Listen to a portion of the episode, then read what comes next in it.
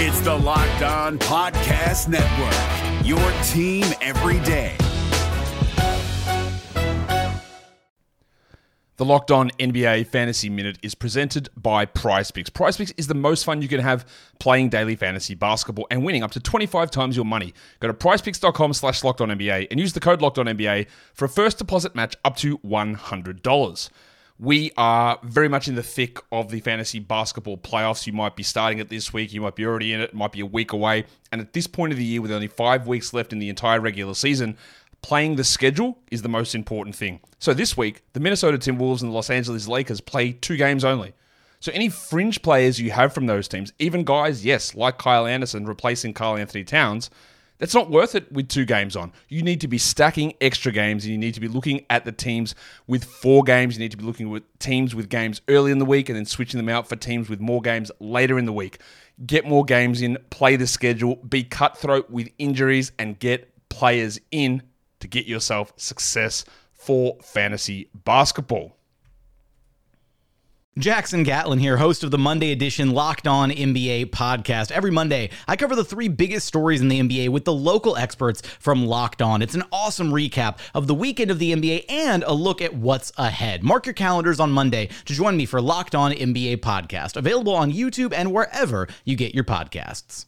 On your Tuesday episode of Locked On Raptors, the Toronto Raptors fall to the Boston Celtics 116 110, and everyone's very mad. We'll talk about Fred Van VanVleet having another rough shooting night. We'll dig into the experiment as a whole because, you know what? A loss to the Celtics is a good time for existential dread and comp- contemplation. We'll get to all that today with our pal Vivek Jacob of Raptors.com. It'll be pretty happy, all things considered. I think. Maybe. We'll see. It's all coming up. Oh, like, because when I shot, I expected to make it. So, like, I don't shoot trying to miss. You are Locked On Raptors, part of the Locked On Podcast Network. Your team every day.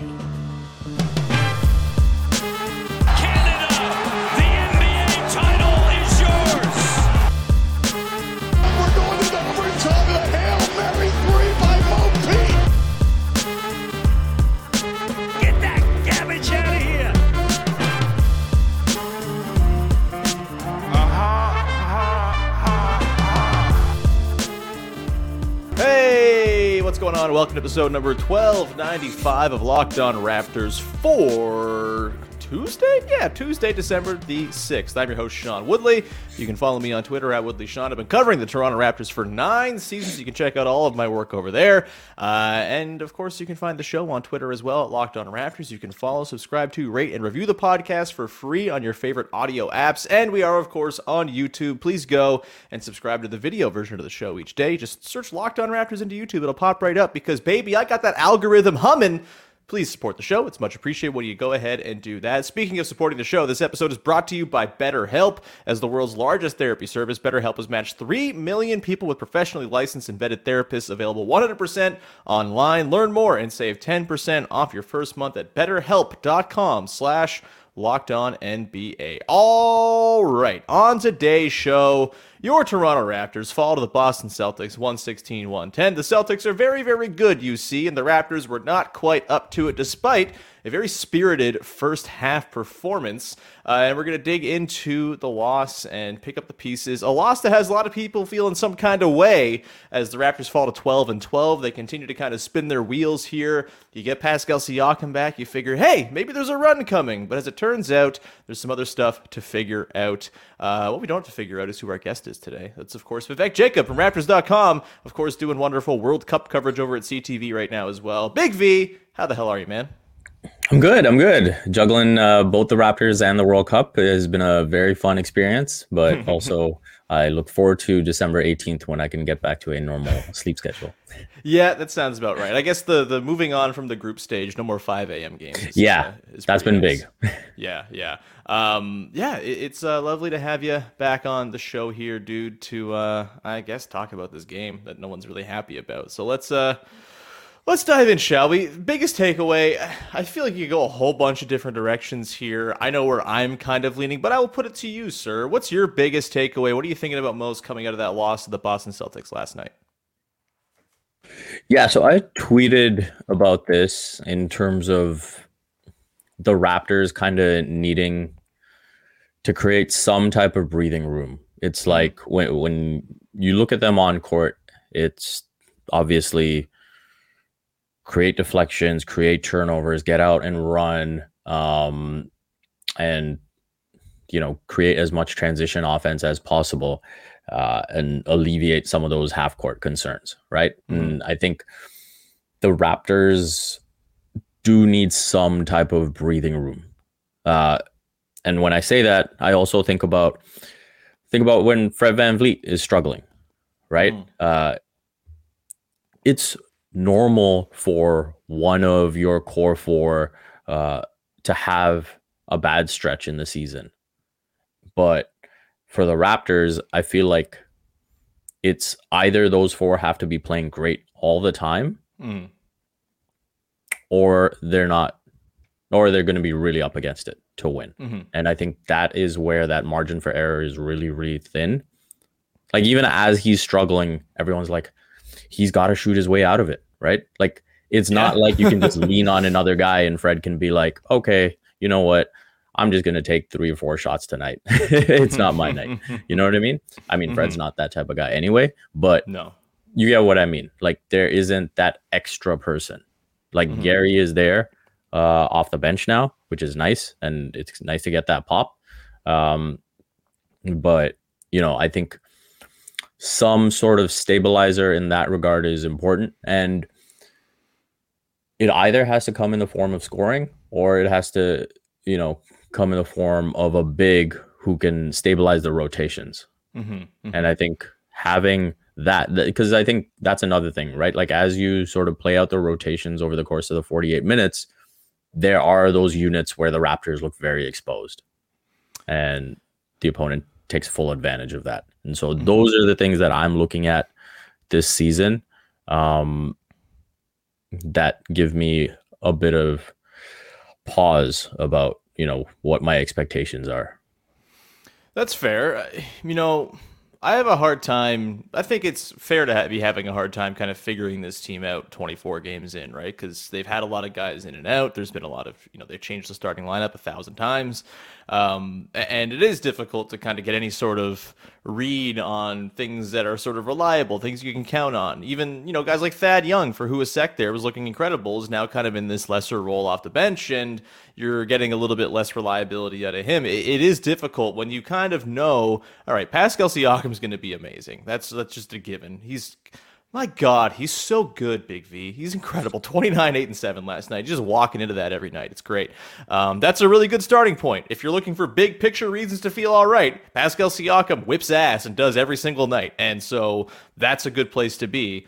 Feel like OG, you know, is going to be a menace defensively. We'll talk about what he did to Jayson Tatum and Jaylen Brown in the first half of that game uh, later on in the show. Um, but like you know what you're going to get from OG most of the time. The three point shooting is waxed and waned a little bit, and that's a big problem. You, know, this is a team that came into the season without a ton of shooting, and you have OG and Fred and Gary Trent Jr. all shooting under 35%. Like that's going to give you some issues. A- And, you know, I think we came into the season maybe a little optimistic about the shooting potential here, thinking, all right, maybe Pascal bounces back, which he has. I think he's like their best three point shooter right now. It's crazy. Um, very good, turns out. Uh, It's their Pat- best everything. he, he really is. Uh, we thought Precious Achiuwa was going to maybe have a bit of a, a three point shooting continuation of what we saw at the end of the year. He got hurt and also wasn't shooting well before then. And so, yeah, there's a little bit less margin for error here to have your main guys not knocking him down. Otto Porter Jr. has has barely played, Boy, Otto Porter Jr. seems really important, huh? It's uh, it's troublesome that the guy and that that like, six again goes to my point, is- right? Yeah. Like the breathing room, like he feels almost too important. Yeah, I think yeah, that's uh that's well put. It, it's I just I don't know where the line of like early season mismatch roster sort of non-continuity stuff blends into actual real life problems. And I feel like it's got to be somewhere in the middle. Honestly, like this team typically once it kind of has its guys together for a few games will typically get get their sort of thing into, into form and, and go on a bit of a run. That's typically how it's gone under nick nurse. Like he gets the same group of guys for a handful of games. He'll figure out how to win games with those guys and, and pull the right levers. But you know they haven't had enough games where it's been consistent and i do think there are some kind of glaring issues in terms of you know the unreliability of christian koloko do you know you're getting from him every single night every single half right it can kind of oscillate back and forth and the three point shooting it, it, it's I, I don't know what the real issues are, man. It's uh like let's let's talk about Fred.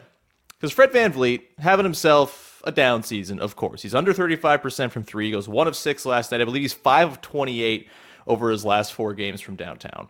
Um, you know, he's missed time with injury and illness and more injury and more illness. It's been a very weird, rocky start for him. And again, I don't know what is real and what is tied to the weird, rocky, inconsistent start and his availability. But the fact that he's not hitting his threes right now, the fact that he seems to be kind of shooting himself or trying to shoot himself out of this slump as it's all going on, and it's kind of complicating matters. I mean, like, I think the Raptors lost this game against the Celtics in that third quarter where A, Jayson Tatum was going off, and B, Fred was kind of shooting them out of it as he was trying to find his form. Like, that feels to me like maybe the place to start here, problems wise, and I don't know how to reckon with it, man. Is it real? Is Fred VanVleet just busted now? I don't think he is. Like, how many times does a dude have to like claw himself back out from the doghouse of the fan base and be amazing and prove everybody wrong? Like he does it all the time, and I would imagine it's going to happen again here. But is there a certain point at which you get concerned about the Fred VanVleet shooting numbers? Like, do you wonder if it's just him now? At what point does that happen? And at what point does that bleed into the way you view Fred's long term future with the team, frankly? Yeah. So overall, I am not concerned about Fred VanVleet uh, as a player. Like, I think he will get his three point shooting going. He is actually, uh, you know, doing all right with the non corner threes. He's at 35%. He was 37% last year and 39% before that. So um, I think that is closer to where you would expect. It's the corner threes um, that have fallen off a cliff cliff that's at 32% he was at 46% last season. Um, and so you know he's not taking as many corner threes as well. We've seen kind of gary get more of those looks this season. So that's another thing to factor in.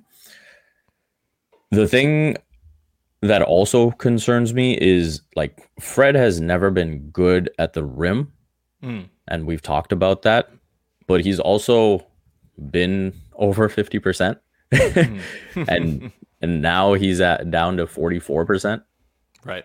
uh and so that's taken him from being a guy that was in like the 25th and like 30th percentile to now the 8th percentile. Um and yeah when you go from being like a mediocre finisher at the rim to just like One of the worst. yeah. That, that is a big concern. I'm not gonna criticize him for trying to shoot his way out of it. Mhm. i think that is where you know we see some people online kind of get on the whole like he's a ball hog this and that. The raptors just flat out need him right? Again you know sticking with my point uh, about the breathing room like the raptors need him to take 10 12 threes a game um and you just hope he makes them.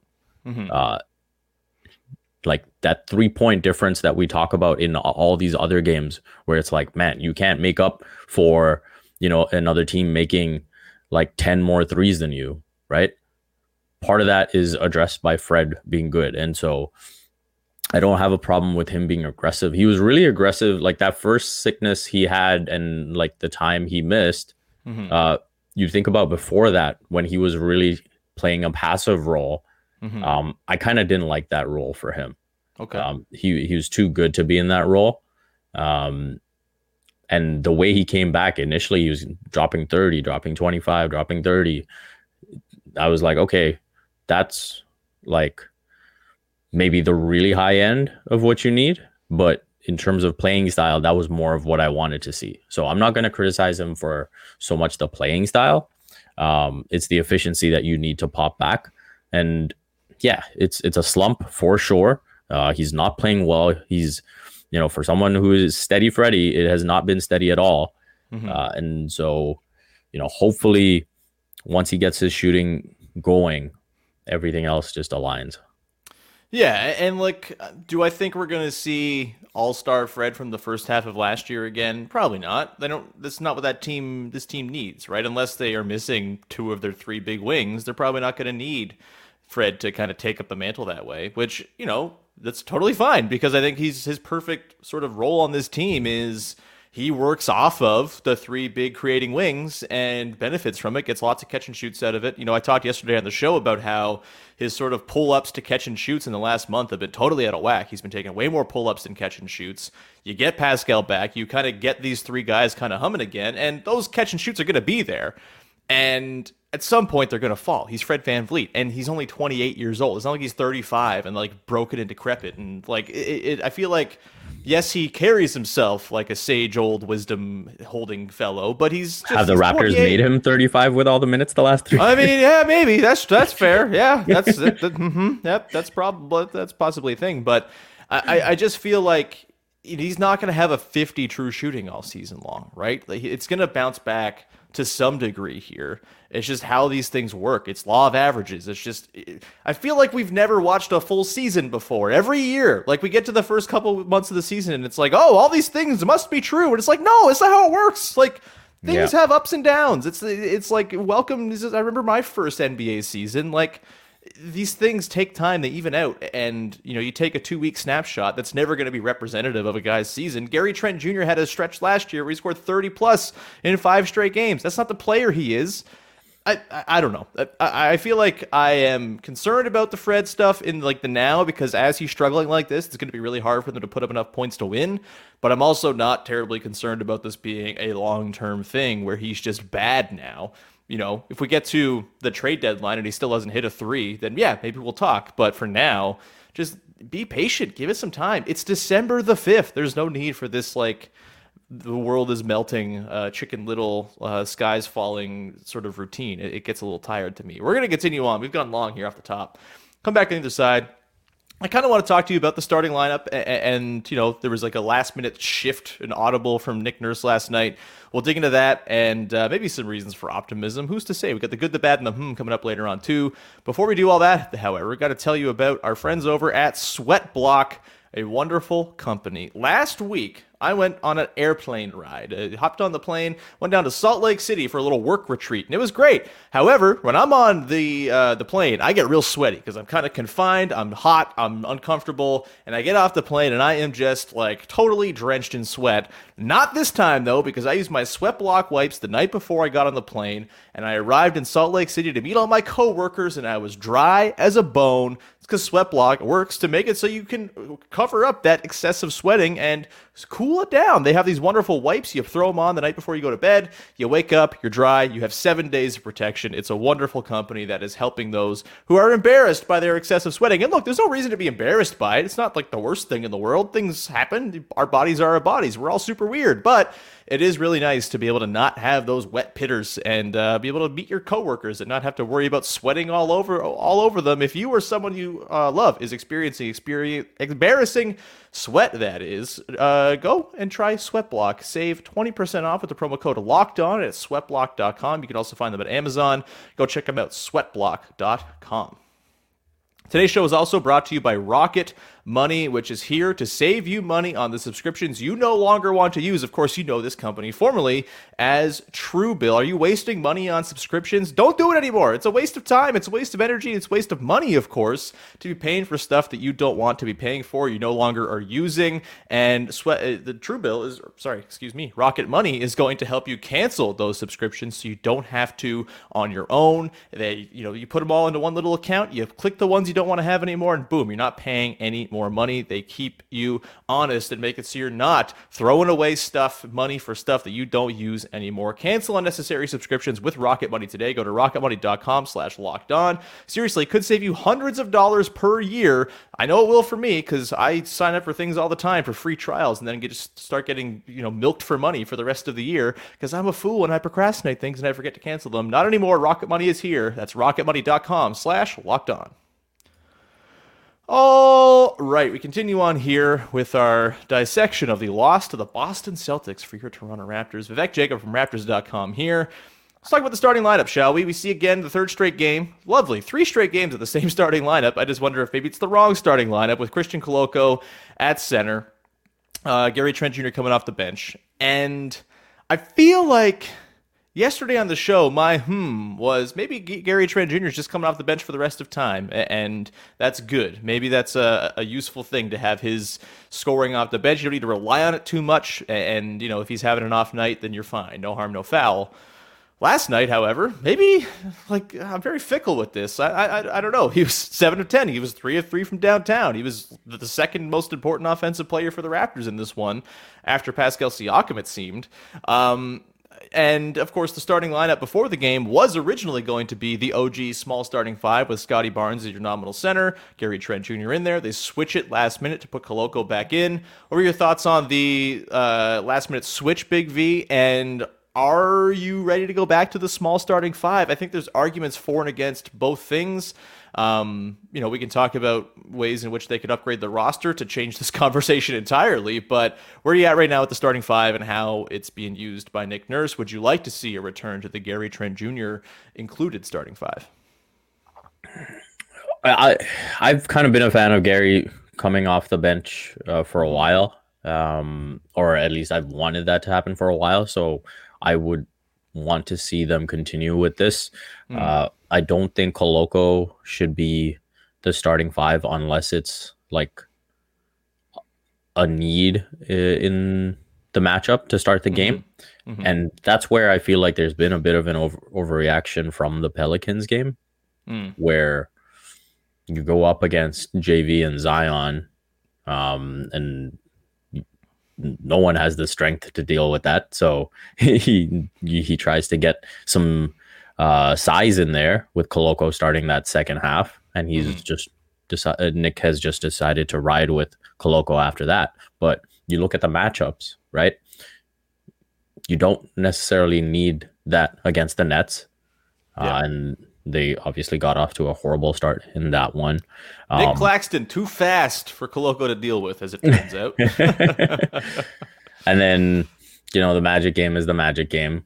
Um and you know that's that's more of a favorable matchup right? Like you're going up against a young team. You're going up against uh like the size of Bol Bol uh and so i think that is more favorable. And then now again you look at this matchup it's like why can't a Thad Young start against a Blake Griffin yeah. right uh, Old so- kindred spirits. They reminisce about the glory days or whatever. Uh, Yeah. re- reminisce about the Great Depression, which they were both alive for. Uh, yeah. so, you know, I, I think you would look at that start of the game and you wouldn't really have much to criticize. Mhm. Uh, but again, the third quarter was a problem.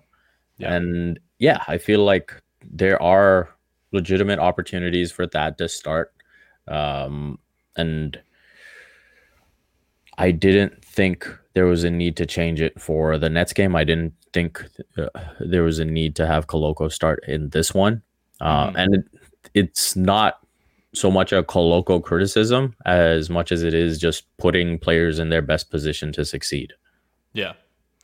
I mean, it's also the reality of Christian Koloko's a rookie, second round pick. I talked about this yesterday, Yeah. right? Like, it's a lot to ask of a dude to like bring it every single night, which you desperately need specifically for this team, which asks so much of whomever is playing center to kind of be there as the last line of defense when you're sending extra attention to Jayson Tatum or Jaylen Brown or whomever. Like, you need to have reliability back on that back line. And it's what they've been missing, frankly, since Marc Gasol left, right? Like they've been kind of searching for it.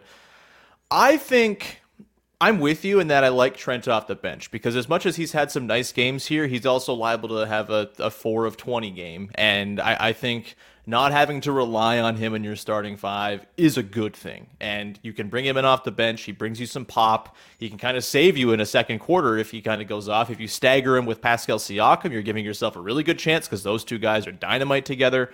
I'm fine with Trent sticking on the bench, but I, I do think, yeah, they have to try to figure out a way to do a couple things. One, find some way to insert a little bit more shooting into the into the starting five if you can. Um, I, I feel like that's kind of missing right now with Fred shooting the way he is, OG shooting the way he is, and frankly, if Otto Porter Jr. were healthy right now, I would be advocating extremely hard for Otto Porter to be your fifth starter. I- I, I think he would be a really Yeah. nice fit in there. The big thing though is Scotty Barnes, as we saw last night, perimeter defense, not so much his bag right now. He's really kind of having trouble staying in front of guys, Blake Griffin included. If Blake Griffin's blowing by your ass on the perimeter, that is not a good thing. But what has Scotty Barnes been good at this year? He's been a pretty good rim protector. Like that's been the highlight of his defense this season. He's been there. He's been getting tall. He's getting long. He's not fouling a ton when you know guys do close in around the rim. I feel like that's the place you want to have him, and maybe he can be that back line of defense for you. You know, he's not Marc Gasol, of course, and there will be certain matchups where you need a Koloko or a more traditional center, and you know, Jakob Poeltl will be along someday, hopefully. But uh, I, I just I feel like that's the best way to get the most out of Barnes on defense right now, while also kind of keeping the integrity of what you got going. And, and, you know, maybe Thad Young, who hit two threes last night, baby. Uh, I think that he doubled his three point output for the season or something like that.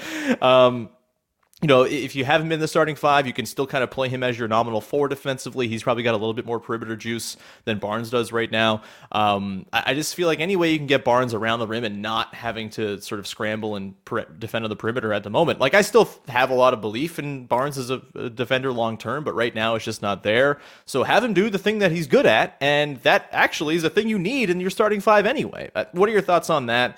Um, and you know, is this like is this a fixable thing? Is this a you know once fred kind of starts shooting himself out of it maybe things all sort themselves out here? Like uh, the the you know, the starts have been a notable thing of course all season long and the starting five has obviously been part and parcel to all of that. Where are you at with the way things sit? And, and you know is rearranging the way you use barnes in the starting five you know kind of maybe the most important thing here? Yes i think it is important. I i just don't know if that's going to happen. I think the Raptors have kind of leaned into we want you to play the way we envision you at your ceiling.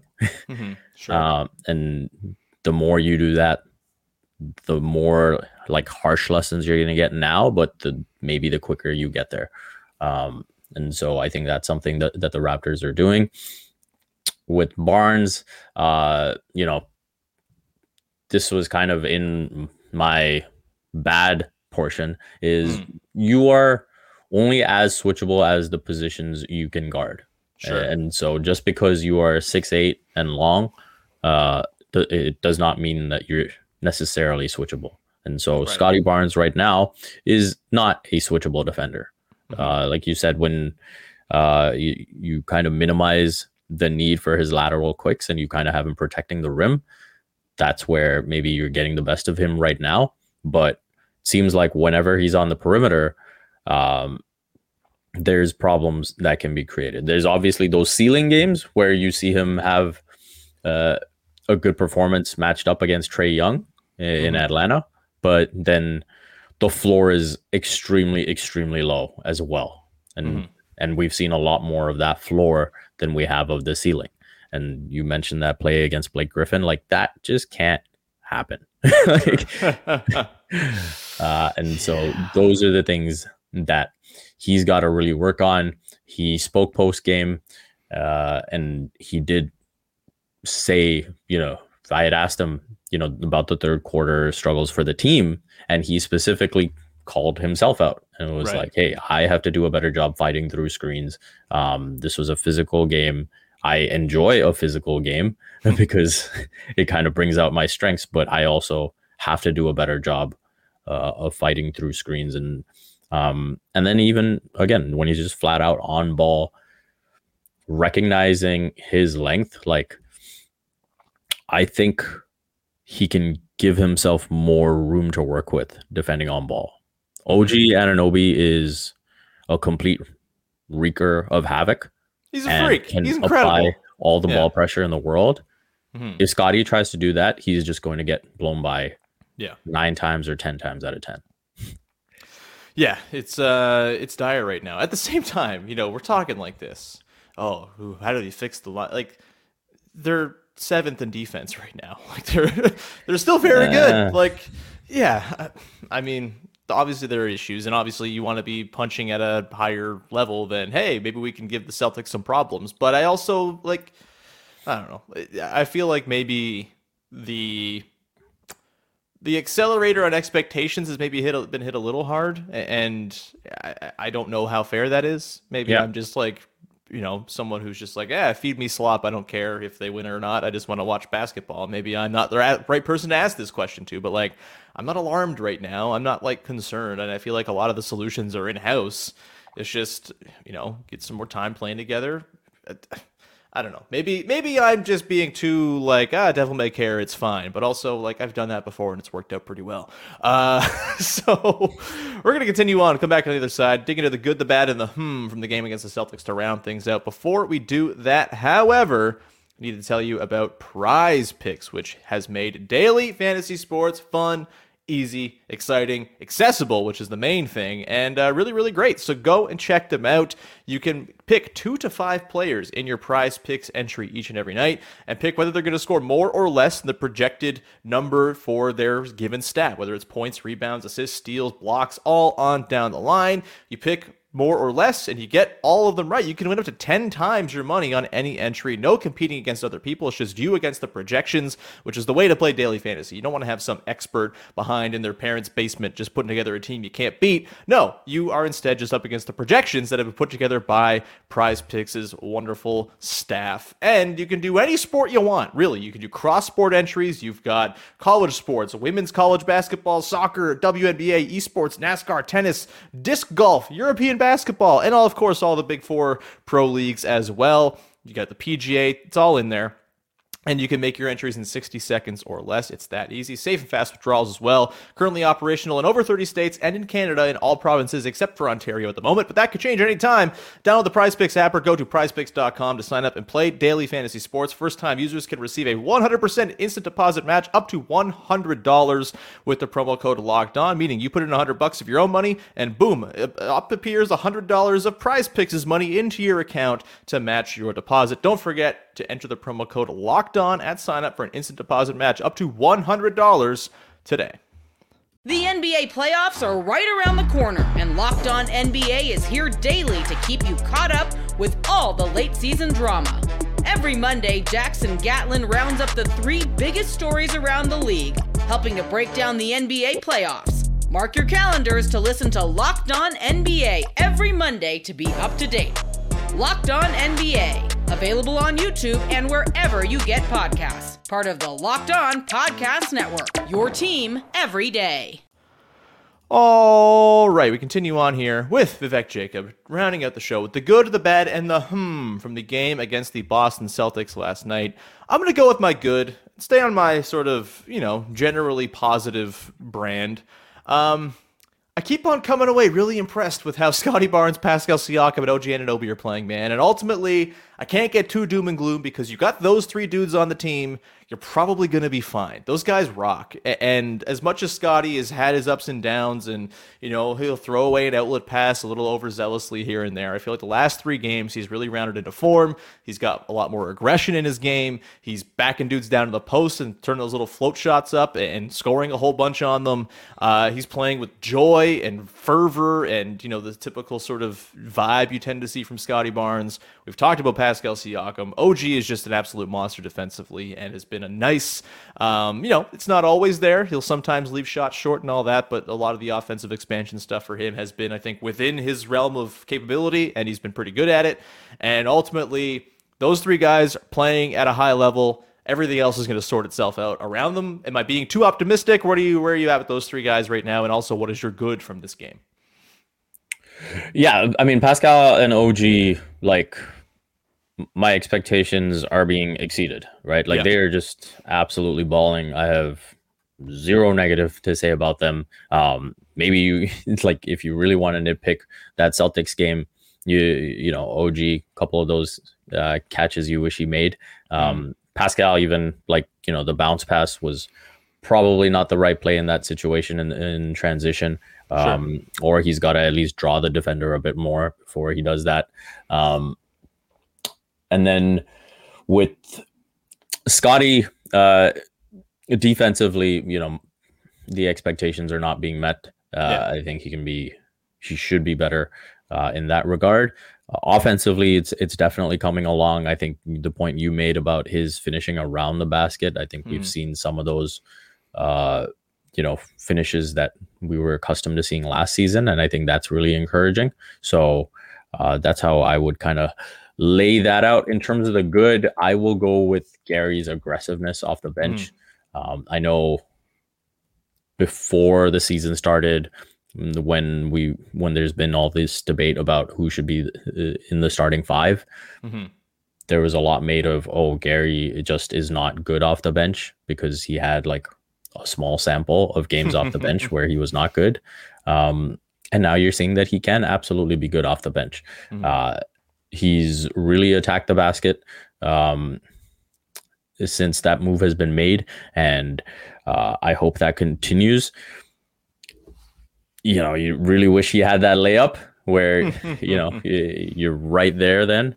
Um, but other than that, I, I think he's playing well. I think he's taken Nick Nurse's message in the right spirit, and yeah, that that is my good. I love it. Uh, I'm gonna go with my bad now. My bad is uh, I don't know what's going on with Chris Boucher, but it's been a bit of a weird run for him. Um, just kind of not having the same pop that he usually has, the same kind of like inje- like injection of energy that he brings to games. He's been you know fine. He had three offensive boards last night. That's what you like to see. Um, but mainly, I think it's the shooting from Chris Boucher that I'm like, maybe I shouldn't be disappointed because he's just doing what he did last year, shooting sub 30%. But I really did feel like there was going to be some sort of evening out here with Boucher with what he did in Tampa, where he shot 39% and then the 29% last year. Like, I thought 34? Yeah, that's on the table.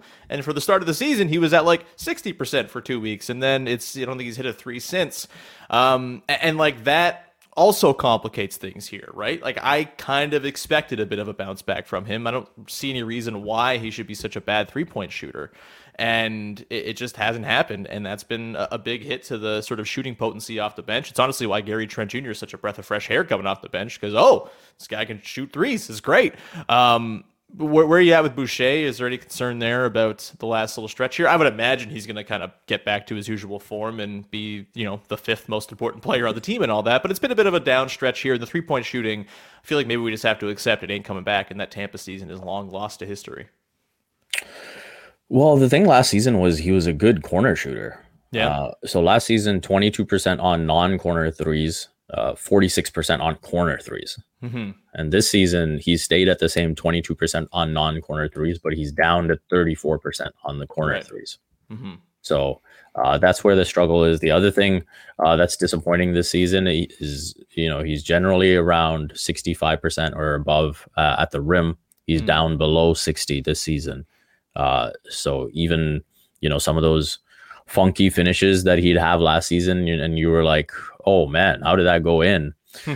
They're not going in now. Yep.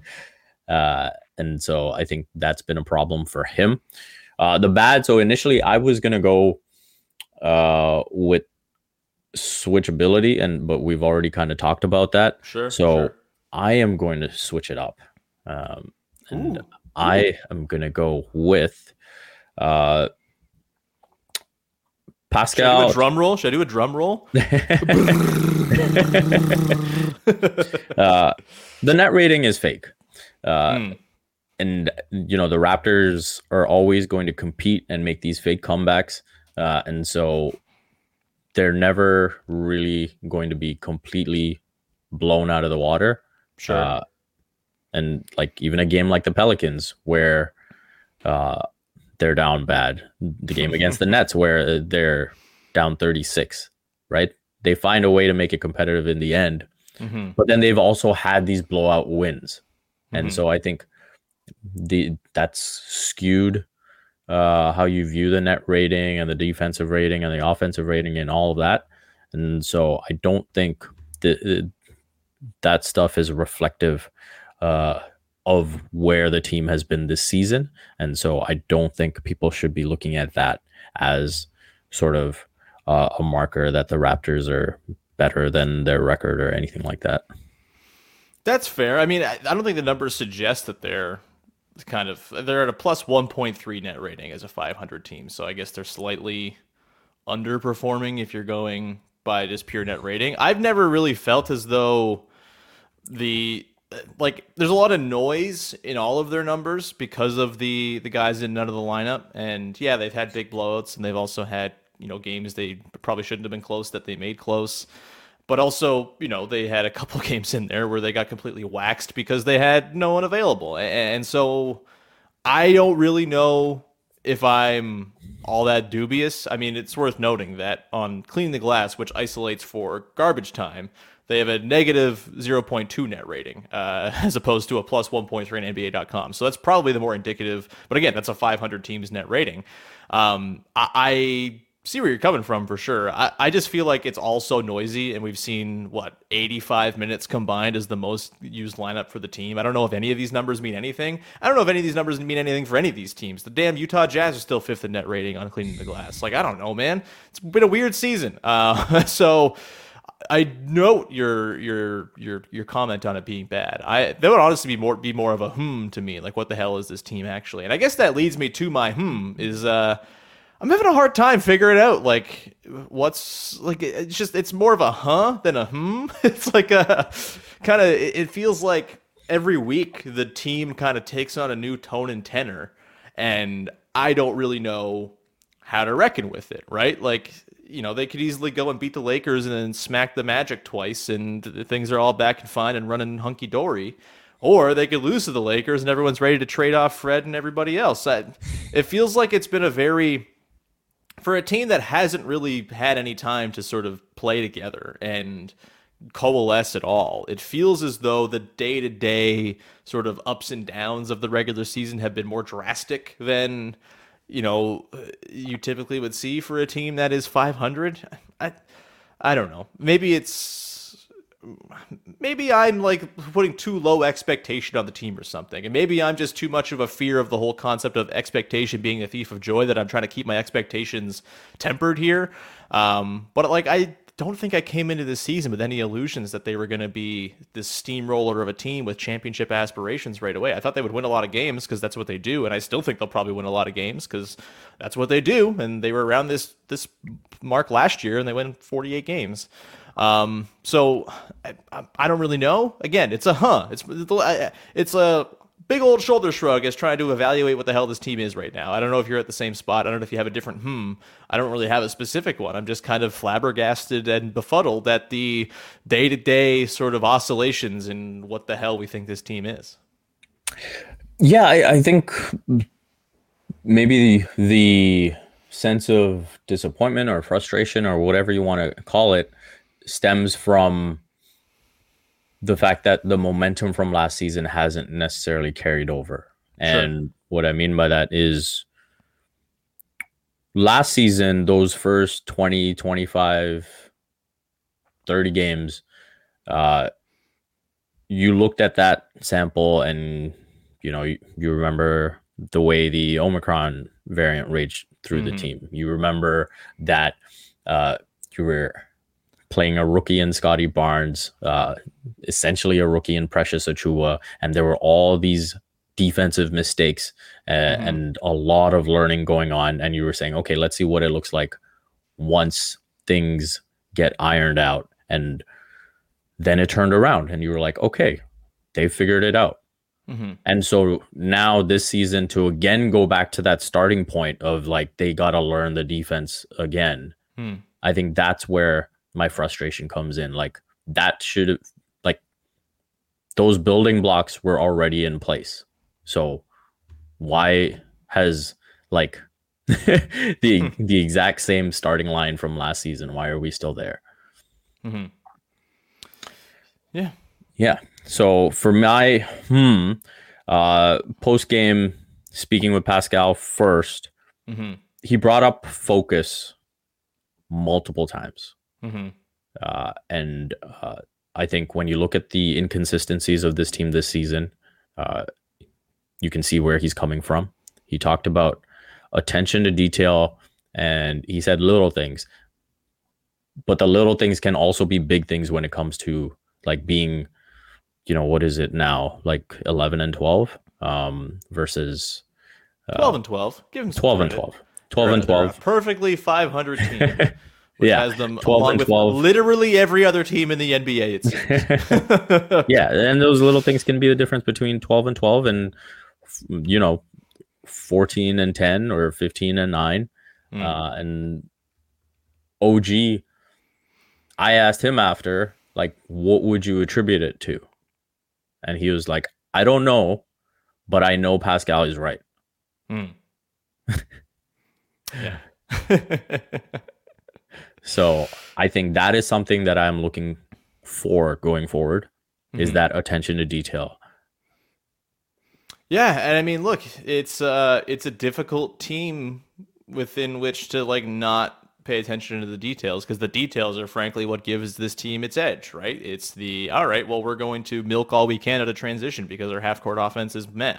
Uh, we're going to hit every single defensive rotation because if we do that, we're a pretty impenetrable monster. And if you start missing those key details, then the whole thing kind of comes unspooled. And you have Jayson Tatum going off for 17 points in a third quarter. Also, like, it's the Celtics. We should probably say this. Like, the Celtics are incredible, and a loss to the Celtics should probably not be creating all like this widespread pandemonium. Yes, they're on a second night of a back to back. They've also been undefeated on back to backs all season long. I don't think that matters. Um, yes, they were missing a couple of starters, but they weren't missing the most important ones. And, and I just. The Celtics are really good. There's no shame in losing to the Celtics, especially, um, you know, when you kind of. It's not like they rolled over and died from day from minute one. Like they had themselves a pretty inspiring first half and all of that. It sucks that they couldn't keep it going, but guess what?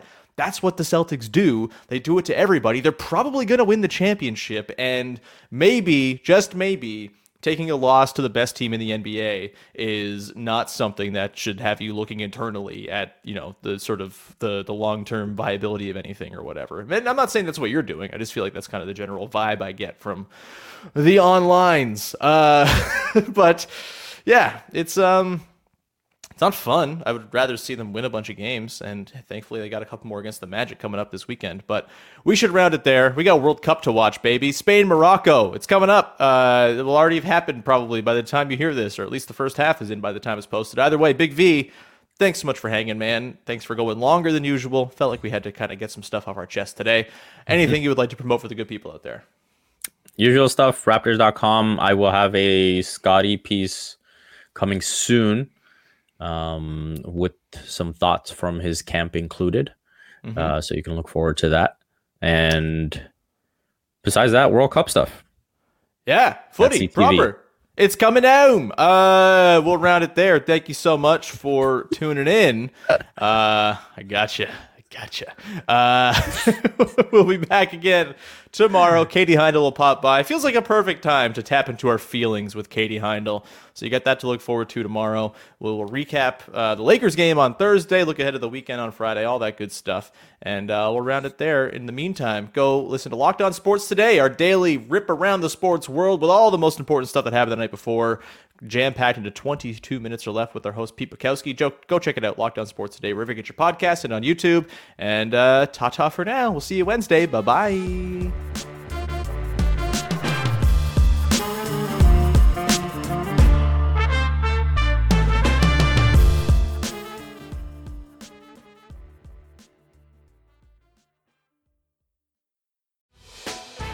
Hey, Prime members, you can listen to this Locked On podcast ad free on Amazon Music.